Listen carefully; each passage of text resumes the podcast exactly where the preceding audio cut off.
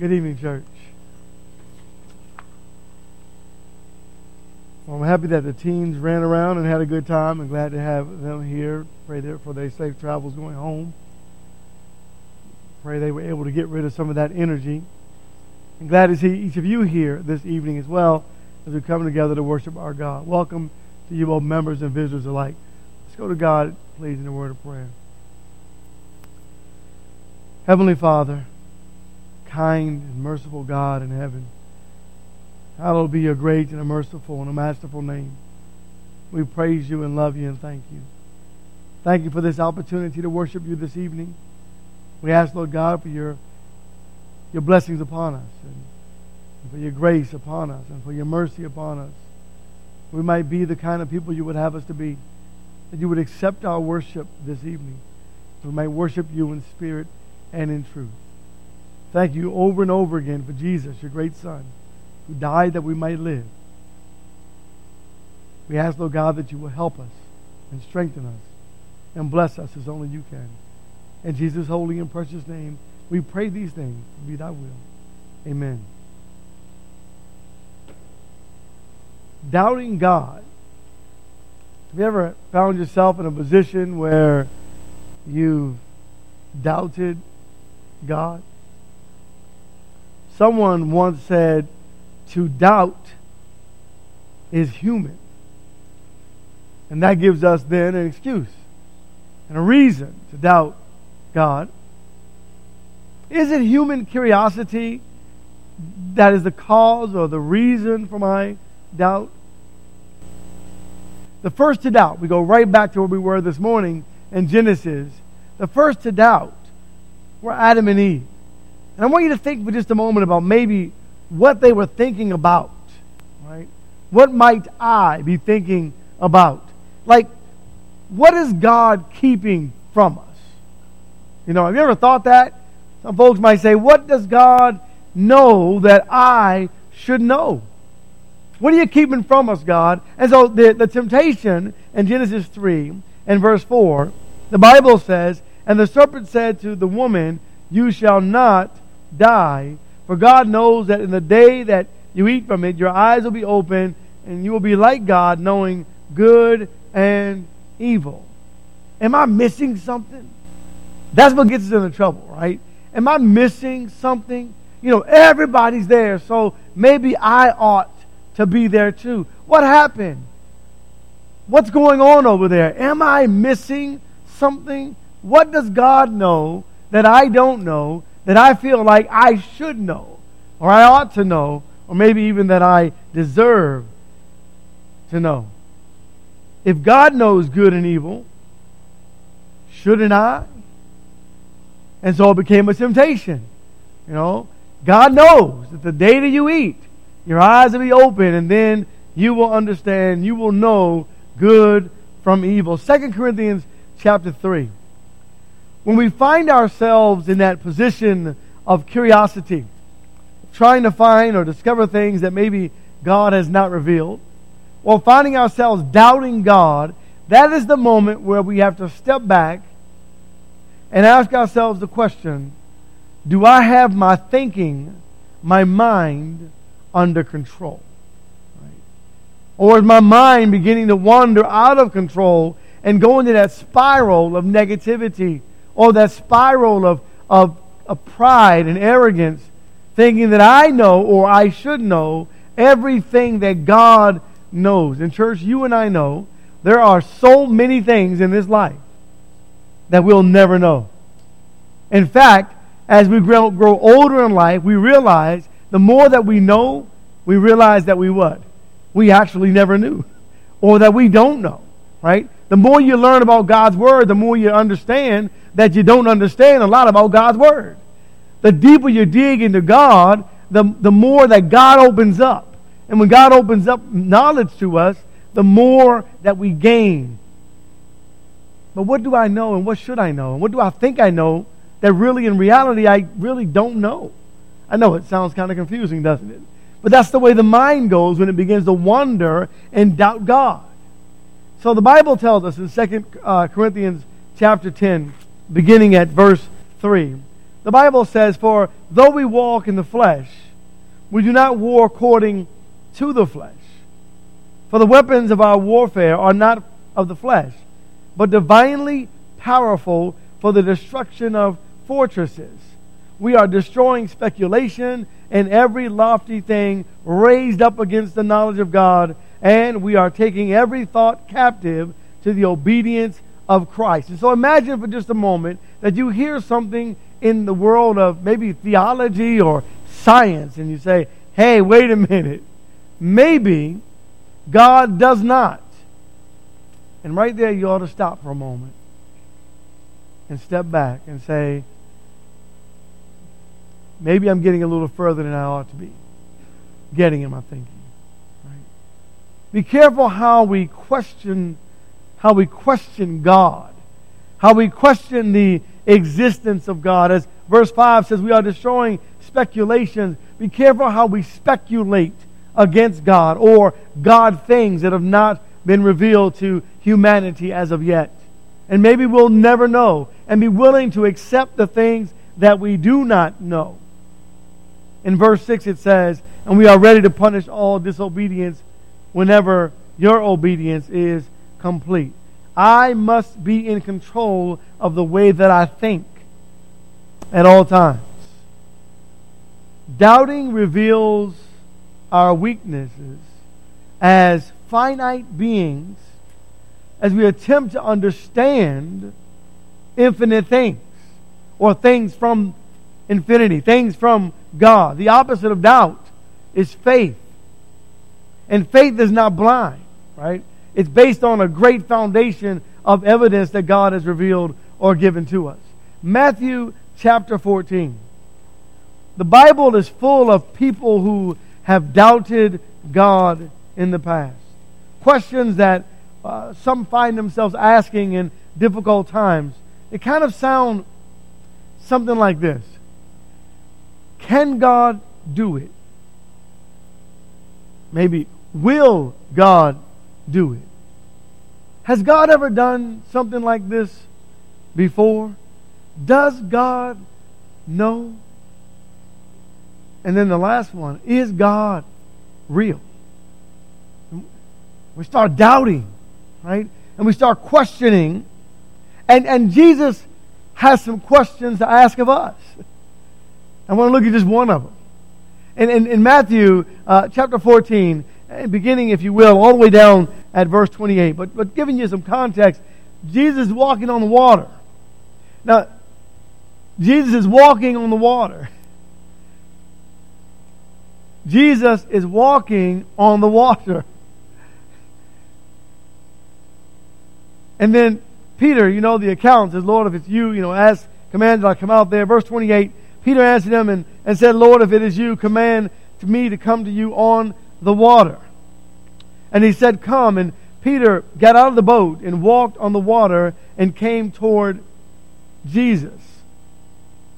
But seeing the wind, he became afraid and beginning to sink, he cried out, saying, Lord, save me. And immediately Jesus stretched out his hand and took hold of him. And I want you to imagine that account that, you know, Peter is not yet with Jesus.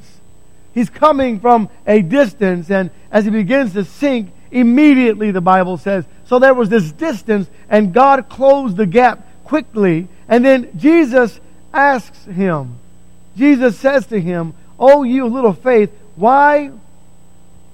If I'm on the water and I'm with you, why did you doubt? Now, if I were to ask you to show hands, I won't do that. For you to believe based on the scriptures and based on the evidence that's before you in your life that God is with you, then I would ask you the same question Jesus asks Peter. Then why are you doubting? Unless you don't believe Jesus is with you. Now, if you believe Jesus is with you and He's in you, if you believe you are truly a child of God and that Jesus said, in the scriptures, I will never leave thee nor forsake thee. And if he's never left me, then where is he? He's with me. And if he's with me, then why do I doubt? Right? Just kind of thinking about life, and God might ask the same question Why are you doubting me, Tony, in your walk of faith? There's something about doubt that, you know, you think about when you're, you know what you know to be true, you don't go and try to find ways to prove it to be untrue. You build your foundation on it. You hold on to it and you allow it to grow you in Christ. The question that Jesus asked is why do you doubt, Peter? And maybe he's asking us the same question today. Why are we doubting? Why are we finding ourselves to be doubtful people? Matthew chapter 12 and verse 38. And some of the scribes and the Pharisees answered him, saying, Teacher, we want to see a sign from you. But he answered and said to them, An evil and adulterous generation craves for a sign, and yet no sign will be given to it but the sign of Jonah the prophet. What more does God have to do to you or for you? What more does God? If you were writing out a, a book, you know, uh, maybe a diary, and you're writing in your diary, here's what God has to do for me to remove my doubt. What would you write in that book? No sign is going to be given to us, as it wasn't to that generation. But what we already know to be true. What more do you need to begin to have this amazing renewed faith in God? What more do you need? When you write inside of your own diary or your book or your catalog and you think about your own life. What more do you need? And so, again, the question of a finite man who has little control, he has difficulty understanding the infinite God who has all control. We just don't, we don't, we don't look at things from a spiritual perspective as we ought to. We gotta, we gotta look at things from the spiritual and, and stop just staying in the flesh. Right? We look at everything from the flesh.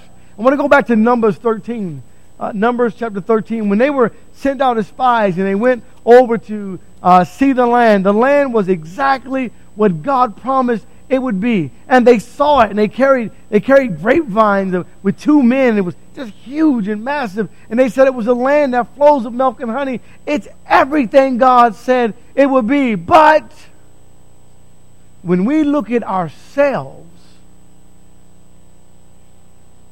we realize something. There's absolutely no way that we can be victorious. Why?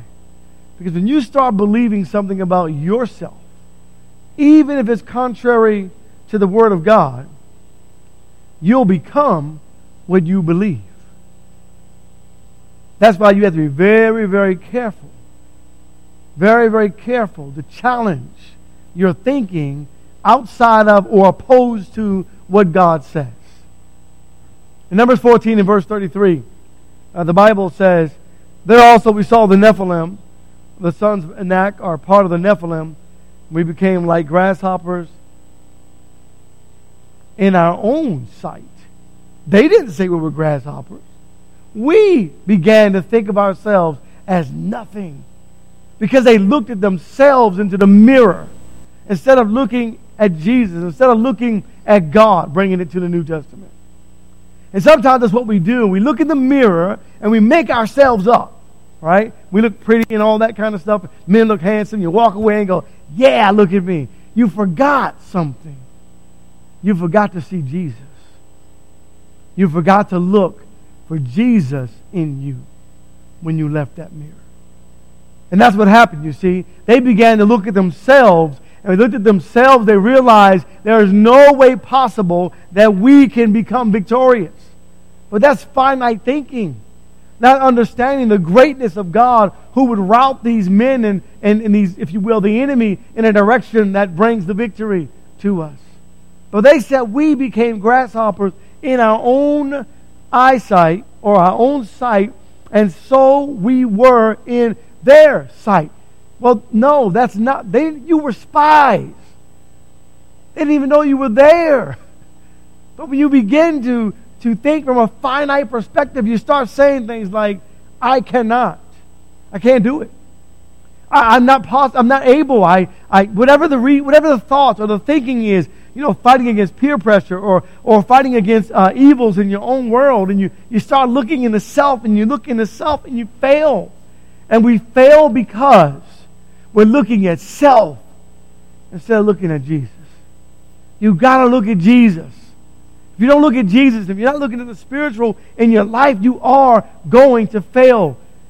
Because as they've said in our world, because you are what you eat, you are what you believe about yourself. And then that bad news carries. And then you get others to support you eventually. And they start believing what you believe. Isn't it amazing that when you look back at the spies, and there's 10 of them that come back with a bad report, two come back with a, with a good report, that, that, that these 10 spies had enough negative influence to make the rest of Israel believe that God's a liar. Think about that for a moment. That's exactly what they believed. We're grasshoppers. We cannot do what God said we could do. Although God is infinite and God is all, you know, all powerful and all, all, we got that, all that. We understand that, but we can't do it. But, but God said you can, but we cannot. But God said you can, but we cannot. And God's question is, have you forgotten what I've done already for you? They didn't take inventory and say, wait a minute, did, did they see you? No. Well, well, why are you a grasshopper in their sight?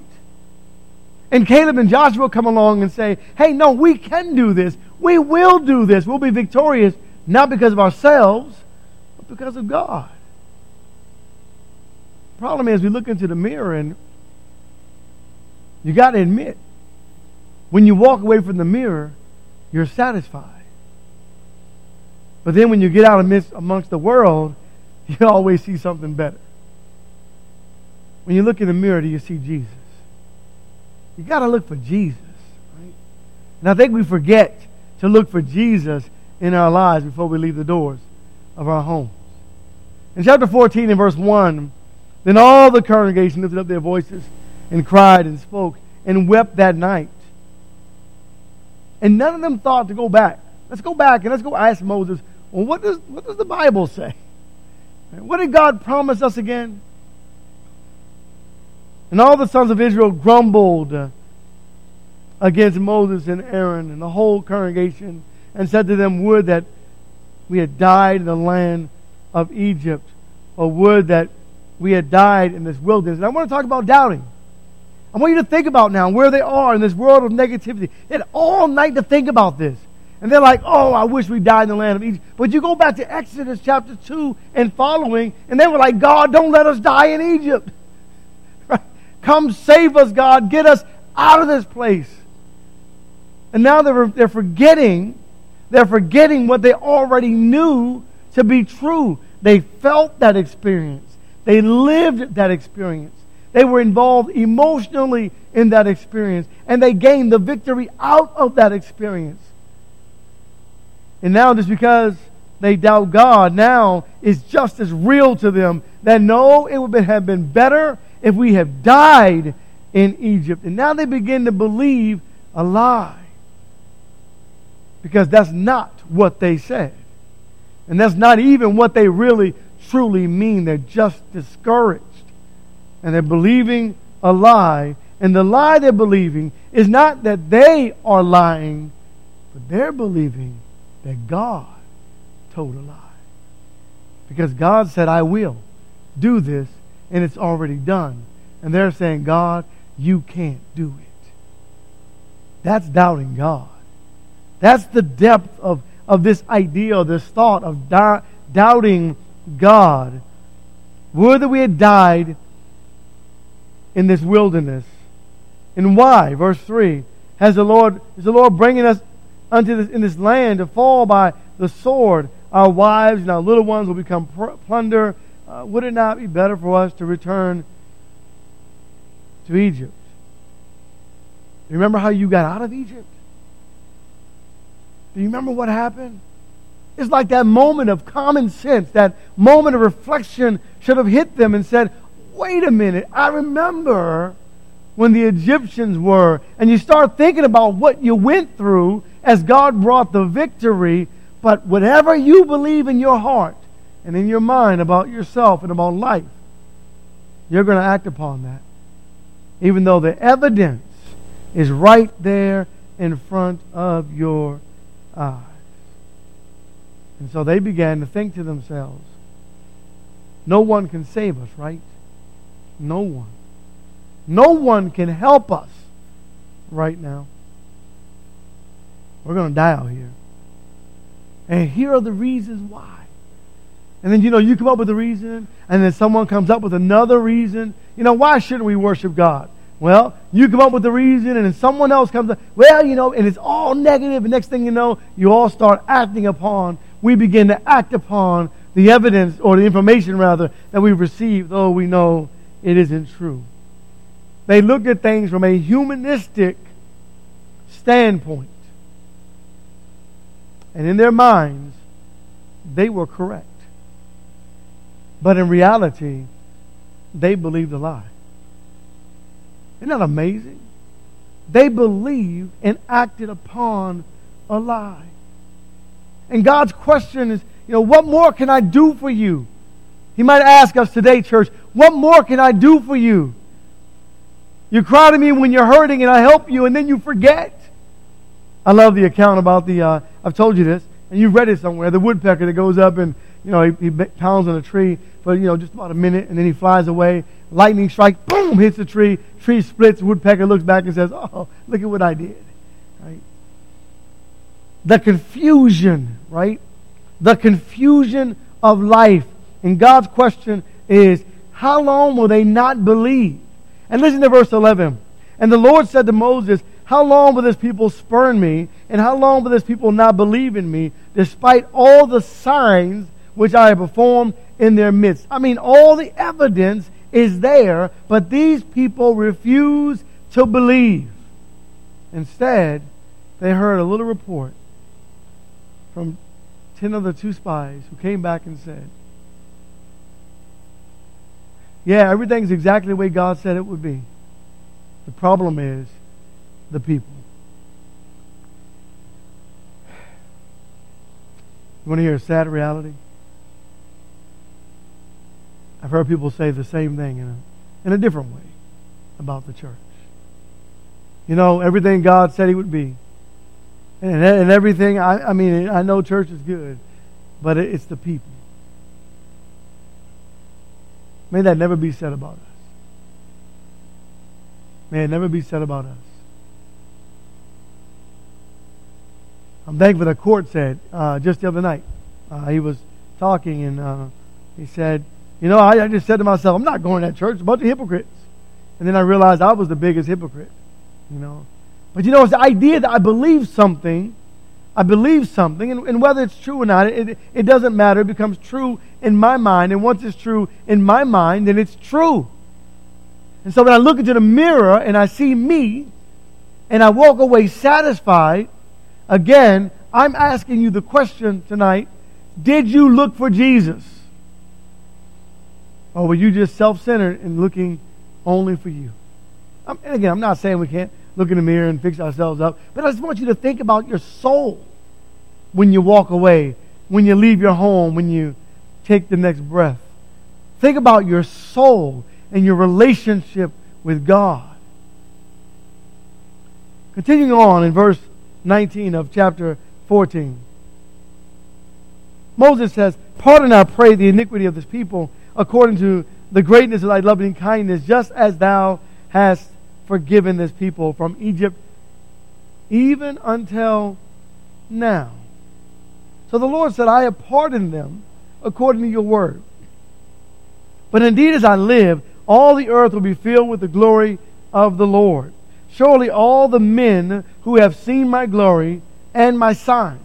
Two powerful words here.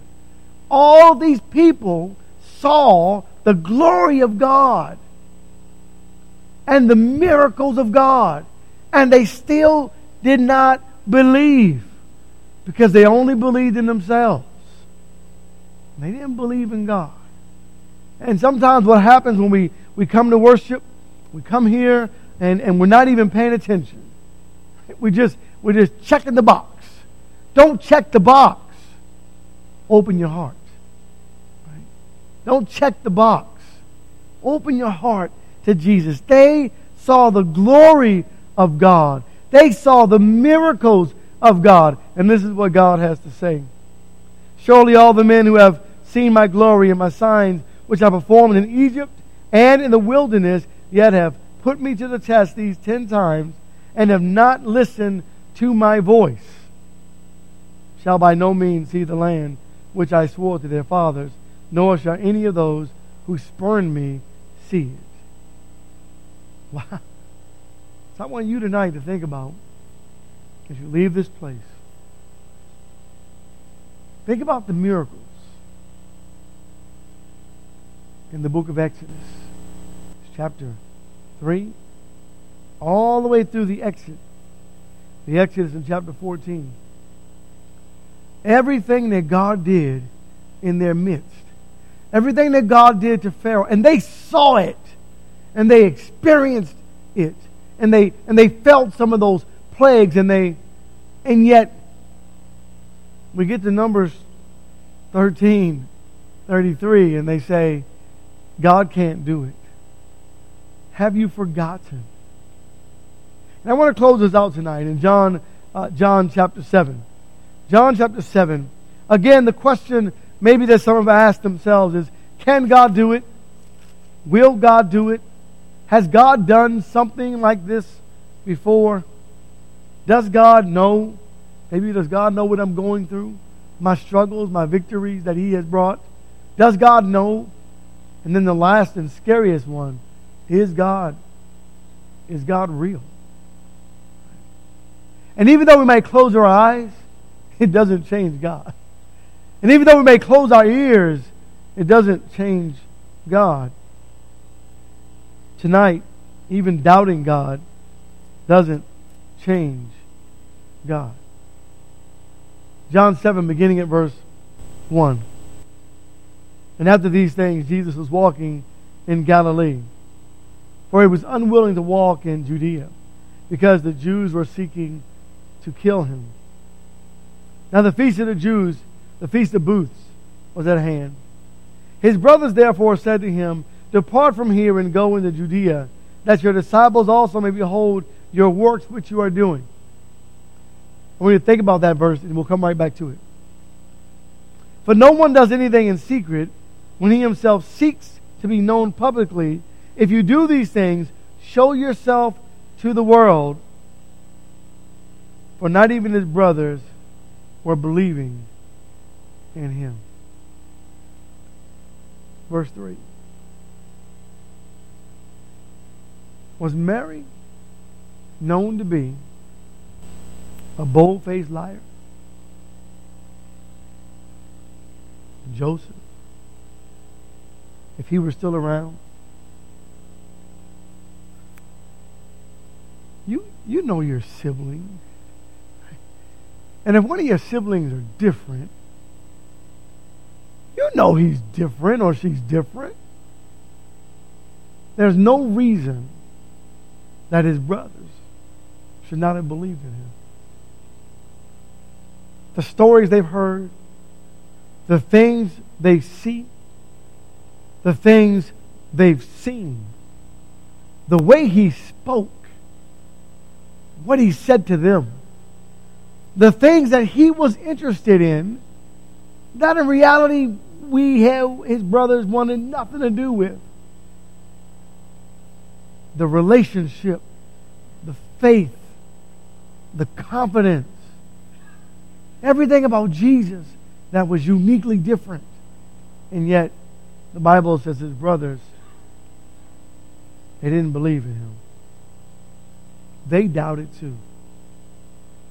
Tonight, our question is when you look into the mirror, do you see Jesus? Do you see Jesus? Tonight, the question is as you leave this building and you think about what you're going to do for the rest of this year. Is Jesus in there anywhere? Is there some kind of conviction in there? Is there some new level of faith in there? Maybe I'm going to read my Bible through four times or three times or once or I'm going to do this. Is there something about Jesus in your year this year? This, this evening, when you walk away from here, do you walk away from here with Jesus? Or do you leave Jesus in the building as you go. Tonight, if you're not a child of God, we encourage you to surrender to God, be baptized in Christ for the remission of your sins. If you're struggling in your walk of faith, if there's anything that we can do to help you in any way, please make it known while together we stand and sing our song of invitation.